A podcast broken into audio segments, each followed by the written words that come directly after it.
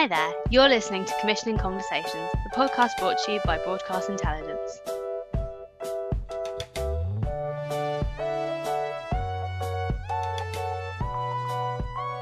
Hello and welcome to another episode of Commissioning Conversations. I'm Hannah Bowler and today I'm joined by season exec Courtney White.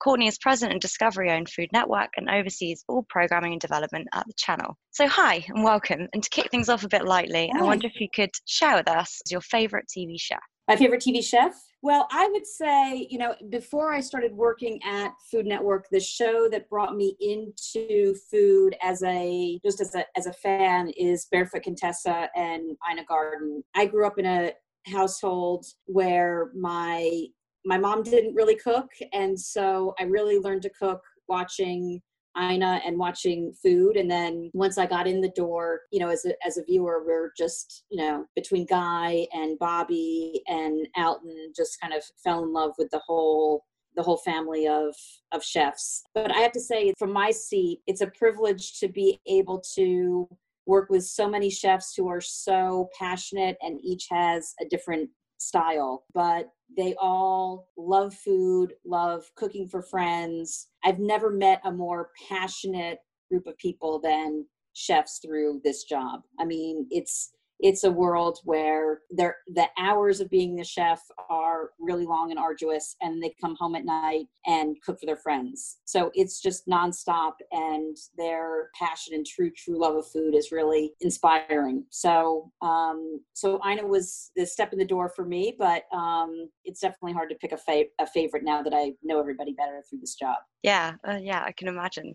You know them personally, that's quite a different way into just watching them. It is, but I have to say, you know, and I say this to my friends all the time, like for each of them, they are who you would expect them to be. You know, like Sunny in the kitchen is the Sunny that you have a conversation with over, you know, a cup of coffee. And Guy's energy that you see in diners, drive-ins, and dives is the same energy that he brings, you know, when he's off the camera. So, as different as they are from each other in each of their individual shows, those are their authentic selves. And so they're all totally different, but they are who they are. And that authenticity is, of course, what what draws their audiences to them. I feel like I would really love to have Guy as a dinner party guest. Yes, you would. Yeah. you, you can't beat it. So, kind of back to the Food Network then, how's Corona affected commissioning at the network and, and also from a scheduling perspective? so a, a few things happened in the initial weeks of quarantine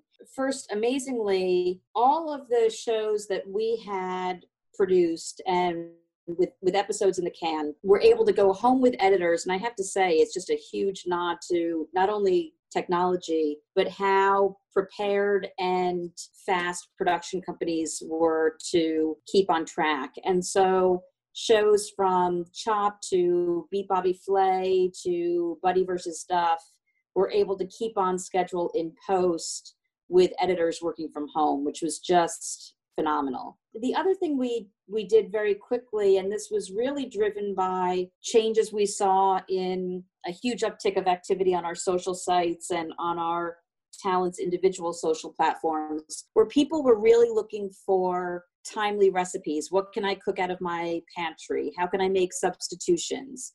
There were definitely more people thinking about food and the practical needs of cooking dinner breakfast lunch and dinner every day which you know for a huge swath of people hadn't been the norm but was something that they were now doing out of necessity. And then the other um, part of that were people were really cooking as a pastime and and baking as a pastime. You know, we've read a, a lot about like you know the sourdough movement. so what we were able to do is talent like our cast of the kitchen, which is a um, a weekend very timely kind of talk cooking show, and talent like Ree Drummond, Pioneer Woman. They started making episodes at home. So in doing so, they had their family members filming them, and and the production was very different but it also tapped into what we felt was a very timely need that we could serve, which is how do you address the needs of cooking for everybody in this moment? Guy Fieri started doing diners, drive-ins, and dives from his house via Zoom remote into restaurant owners, where he and his son would be shipped the ingredients and and cook along. Again, a really a huge success. And then we started getting getting word that there were some new talent like amy schumer who's married to uh, chef chris fischer and they were now available to do a show. Previously, Amy had been booked on various projects throughout the whole year, but when production shut down, she was able to and, and interested in self shooting a cooking show. So it was a mix of being able to keep on track with a lot of our favorite high volume anchor shows like Chopped and Beat Bobby Flay through those shows moving on into post in, in individuals' houses and not missing a beat. And then our being able to really adapt and and self shoot some content that really felt timely. Are you looking for any more of those kind of new self shoot, but like an original idea, not just spun out from a franchise? Is that something that you're looking at right now or? We we are but we are you know the benefit of these being so quick to produce is that we're able to really read the audience. And so what we're sensing now from our viewers is they're ready to not just look inside their pantry they're they're eager to think ahead beyond quarantine but the world is not is still not fully open for business. So one example is we have a, a, brand new series with Michael Symon, Symon's Dinners, and and Michael Symon earlier this spring on our digital platforms was cooking dinner every month, and it was his take on on dinner that night at five o'clock every day, and 30 million viewers watched. So what we noticed is towards the end of that run, he did some episodes outside that really popped an interest in those in that audience. And we said, you know what, by the summer, people are really going to want to get outside, even if they're only outside in their backyard because of limitations. Let's really tap into that. So we were able to film really quickly in in his backyard in Long Island and we rolled out Symon's Dinners, which is all about cooking outside. So we are definitely still looking for timely ideas that feel of the moment. I think, especially for summer, we are looking for ideas that feel seasonal. And I think people are really ready to see the outdoors, get outside, so even if it isn't a full-fledged, um, ambitious production that might be in, in regular production time, I think that's the real hunger that we're seeing now from our audiences. People are still cooking a lot, but they also are feeling really homebound. So how can we, how can we really make our our air this summer feel like summer? So definitely looking for for quick ideas that have that seasonal twist. Yeah, that that totally works. I can see that as well. Like uh, in the UK, everyone's kind of trying to pimp their picnics because it's like what all we have to do now. Now we're out of the home, so kind of ideas around that. I think that sounds really really wise. Yeah, exactly. So it's you know kind of taking the the, the trends of necessity and heightening them to to entertainment. So you're both you're getting that utility and you're getting that you know practical inspiration, but you're getting a a super fun TV show also. So, looking beyond Corona, um, I read an article earlier in the year about Food Network kind of looking to shape up the schedule a bit, um, play with some new talent and those kind of things. I wonder if you could kind of unpack what that means and enlighten to what you're now looking for as opposed to what you yeah. may have been looking for before. I, I would say what we are looking for first and foremost are really amped up character and storytelling. And I would point to Restaurant Impossible, which is our, our Thursday night as a prime example of that. And, and every episode, Robert Irvine goes into a, a restaurant and makes that over. And we're planning a lot with Robert ahead because obviously the restaurant world is not what it used to be, and the restaurant business is hit so hard. So that show, just by nature of that space, will I think be very timely when it comes back later this year. But I think that show has really taught us that the big stakes of a restaurant owner who has everything on the line, sometimes those episodes are about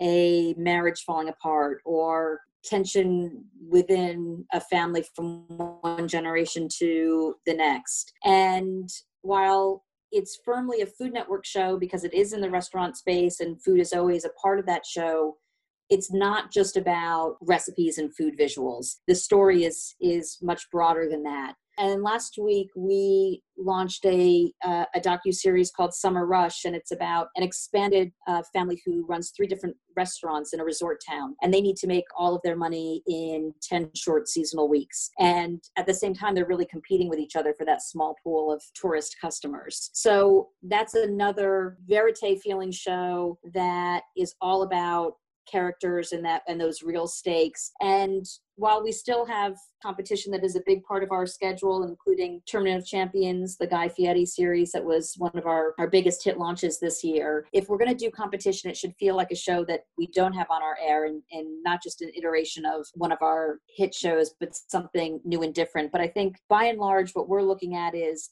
how can you take the real stakes of food, the food industry, the restaurant world, or even family dynamics as it results uh, in, in food, the way that we see sometimes in, you know, families competing to host holidays. And, you know, we have a lot of ideas like that in the pipeline that food is is a part of the story, but it's also about um, the dynamics and the relationships about food too. So is that kind of in, injecting a bit of drama maybe into the fall? Definitely yeah. Definitely. Because the stakes really are very high and you know the restaurant business is incredibly difficult and now more than ever. And so while we definitely fabricate stakes in a competition show and and those shows are about really highlighting the skills and creativity of chefs which is incredibly fun to watch. What we realize is in the in the broad canvas of our primetime schedule we can approach stakes in a bunch of different ways. And i think one of the, our focuses as we go into 2021 is how can we inject stakes that aren't dictated by a format but that are are real stakes with people's business and livelihood and training and time and skill on the line that we can really explore in a more documentary way. Okay, so kind of removing the hand of the producer a bit and letting the family dynamics or whoever it is kind of play out in, in real time. Definitely. I mean, I would say, you know, for Restaurant Impossible, the the casting is incredibly well done and the pre-production is um, incredibly well executed. And so there is an, a, a huge amount of prep work going into every episode of that show. And yet, Robert Irvine does not know a thing about that story on purpose when he walks in the door. So he is coming into every restaurant situation having no idea what he's walking into. And he needs to unpack what really is the root of these issues behind these failing restaurants. And so we see him as a viewer do that. And so we're really digging into the heart of the issue as he's doing that in in real time. And it's part of what makes that show so compelling. So while there's a very skilled production behind the scenes that is making sure we choose the right location and and the right story once that's all done it is robert in his real true self finding his way as he goes um, as the camera rolls and that's what makes that so compelling. Thinking across to talent i know that you commissioned the Amy Schumer show during lockdown. When I saw it, I thought it was quite a surprising casting. Yeah. I wondered if there's anything, are you looking for more kind of surprising talent um, definitely. like amy? Yeah. Definitely. And and i think you know what was key about amy we knew she would be and is in the show incredibly funny very entertaining to watch. She's so real and they were so game to just film life as it is in their house but the fact that her husband is a incredibly talented chef and cookbook author it, it, it, felt like a food network show even just from the concept of amy learning from him because she loves everything that he makes and so you have that real juxtaposition between chris who's very serious about food and amy who is trying to learn during the episodes and is incredibly witty and fun to watch and real and in the moment. So that show was very successful for a, a, number of fronts. And one that was really important is that a quarter of the people who came to, to watch that series were new to Food Network. So it really opened the door and broadened Food Network to, to a whole new swath of viewers, which was terrific. So we're always trying to do that. So I think a, a really loud way to do that is to bring somebody, to your point, unexpected, where people just want to check it out because it's like, oh, I didn't think of Food Network this way. And that's part of our jobs is to really, you know, we're already in a very defined genre. So how can we broaden that as widely as possible and how can we invite as broad an audience as we can? So Amy and Chris together were really successful in doing that. Do you have anyone that you could like look across to and think, oh, that would be, I'd love to have them? Yes, we have offers out to a lot of them. but I would say, you know, there are people the, the people that are in that space that we're talking to now do have some unique connection to food. Some of them are celebrity, some of them are restaurant owners.